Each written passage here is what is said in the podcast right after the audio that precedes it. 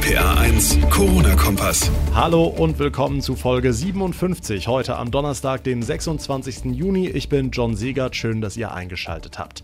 In Rheinland-Pfalz ist die Zahl der Infizierten relativ stabil. Es gibt recht wenig Infizierte, aber unter den Corona-Patienten könnte auch eine Abgeordnete des Rheinland-Pfälzischen Landtags sein. Astrid Schmidt, die Vizepräsidentin des Parlaments.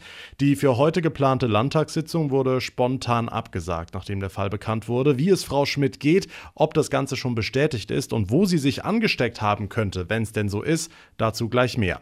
Außerdem hat die Europäische Arzneimittelagentur heute den Wirkstoff Remdesivir zur Corona-Therapie zugelassen. Was ist das genau für ein Mittel und wie wirkt das? Auch das klären wir. Und nachdem gut jeder Siebte in Deutschland die neue Corona-Warn-App auf dem Smartphone hat, hat sie auch schon einige Male angeschlagen, denn auch die Corona-Infizierten haben ihre Krankheit dort angegeben. Was tun, wenn man plötzlich eine Push-Meldung bekommt? Das klären wir ausführlich. Jetzt aber erstmal das Wichtigste vom heutigen Tag. Es gibt ziemlich viele Neuigkeiten heute, daher fasse ich euch mal die Meldungen in Kürze zusammen und wir starten natürlich in Frankfurt. Die Aktionäre der Lufthansa haben bei ihrer außerordentlichen Hauptversammlung für das Rettungspaket des Bundes gestimmt, saßen insgesamt über sechs Stunden zusammen. Seit 12 Uhr lief die Konferenz, um kurz nach sechs gab es eine Entscheidung. Der Staat steigt damit als Anteilseigner bei der Fluggesellschaft ein. Damit fest verbunden sind staatliche Hilfen in Höhe von 9 Milliarden Euro.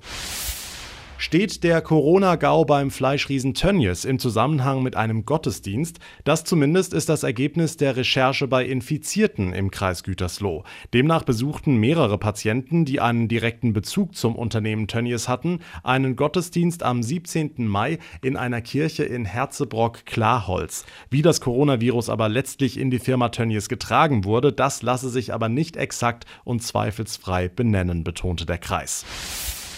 Nach dem Corona-Ausbruch bei Tönnies reagiert jetzt auch Rheinland-Pfalz als Urlaubsland.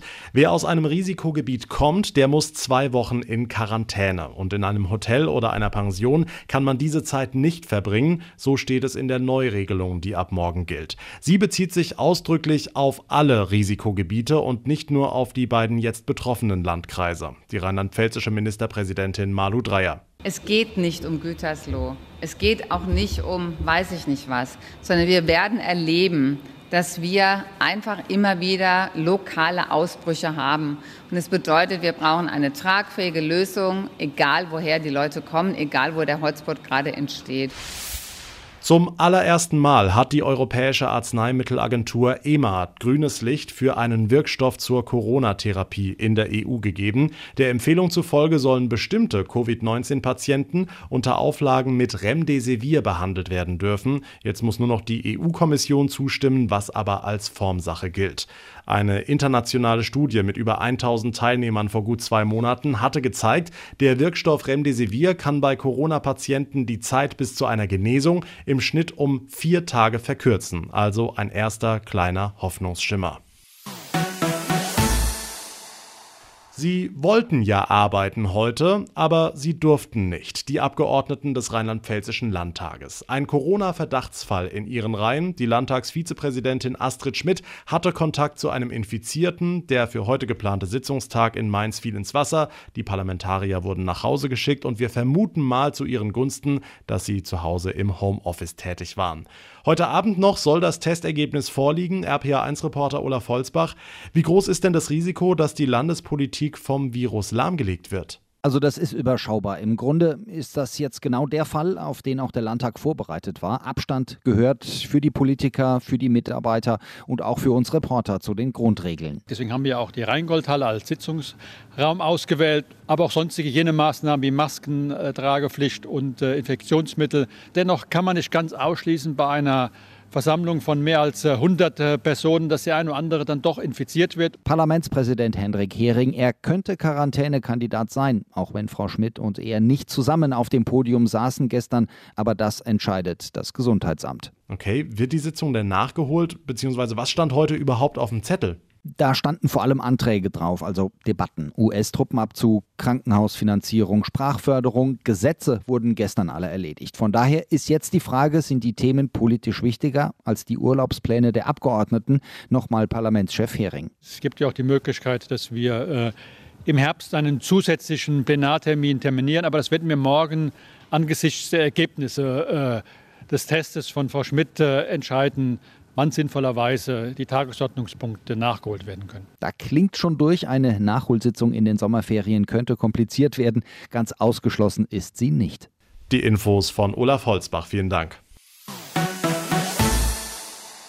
154 aktuelle Corona-Fälle meldet heute das Gesundheitsministerium in Mainz. Vier weniger als gestern und allgemein liegt die Infektionszahl damit im Schnitt der vergangenen Tage. Das ist recht wenig, wenn wir mal bedenken, wie viele Fälle wir noch vor einigen Wochen hatten, aber es sollen ja noch weniger werden. Seit gut einer Woche gibt es die Corona-Warn-App und Stand heute Vormittag haben sich 13 Millionen Deutsche diese App runtergeladen. Das entspricht ungefähr 15 Prozent der Bevölkerung und damit RPA1-Infochef Jens Baum Baumgart, haben wir einen sehr wichtigen Punkt erreicht. Ne? Genau, ab diesen 15 Prozent, sagen Experten, wirkt die App. Also jetzt kann man tatsächlich einen ersten Effekt bemerken. Äh, das reicht nicht, um Corona völlig einzudämmen in Deutschland. Dafür müssten es deutlich mehr sein. Aber immerhin ein Anfang ist jetzt gemacht. Und tatsächlich gibt es seit gestern auch die ersten konkreten Fälle. Etwa 25 Infizierte haben ihre Krankheit in diese App eingetragen.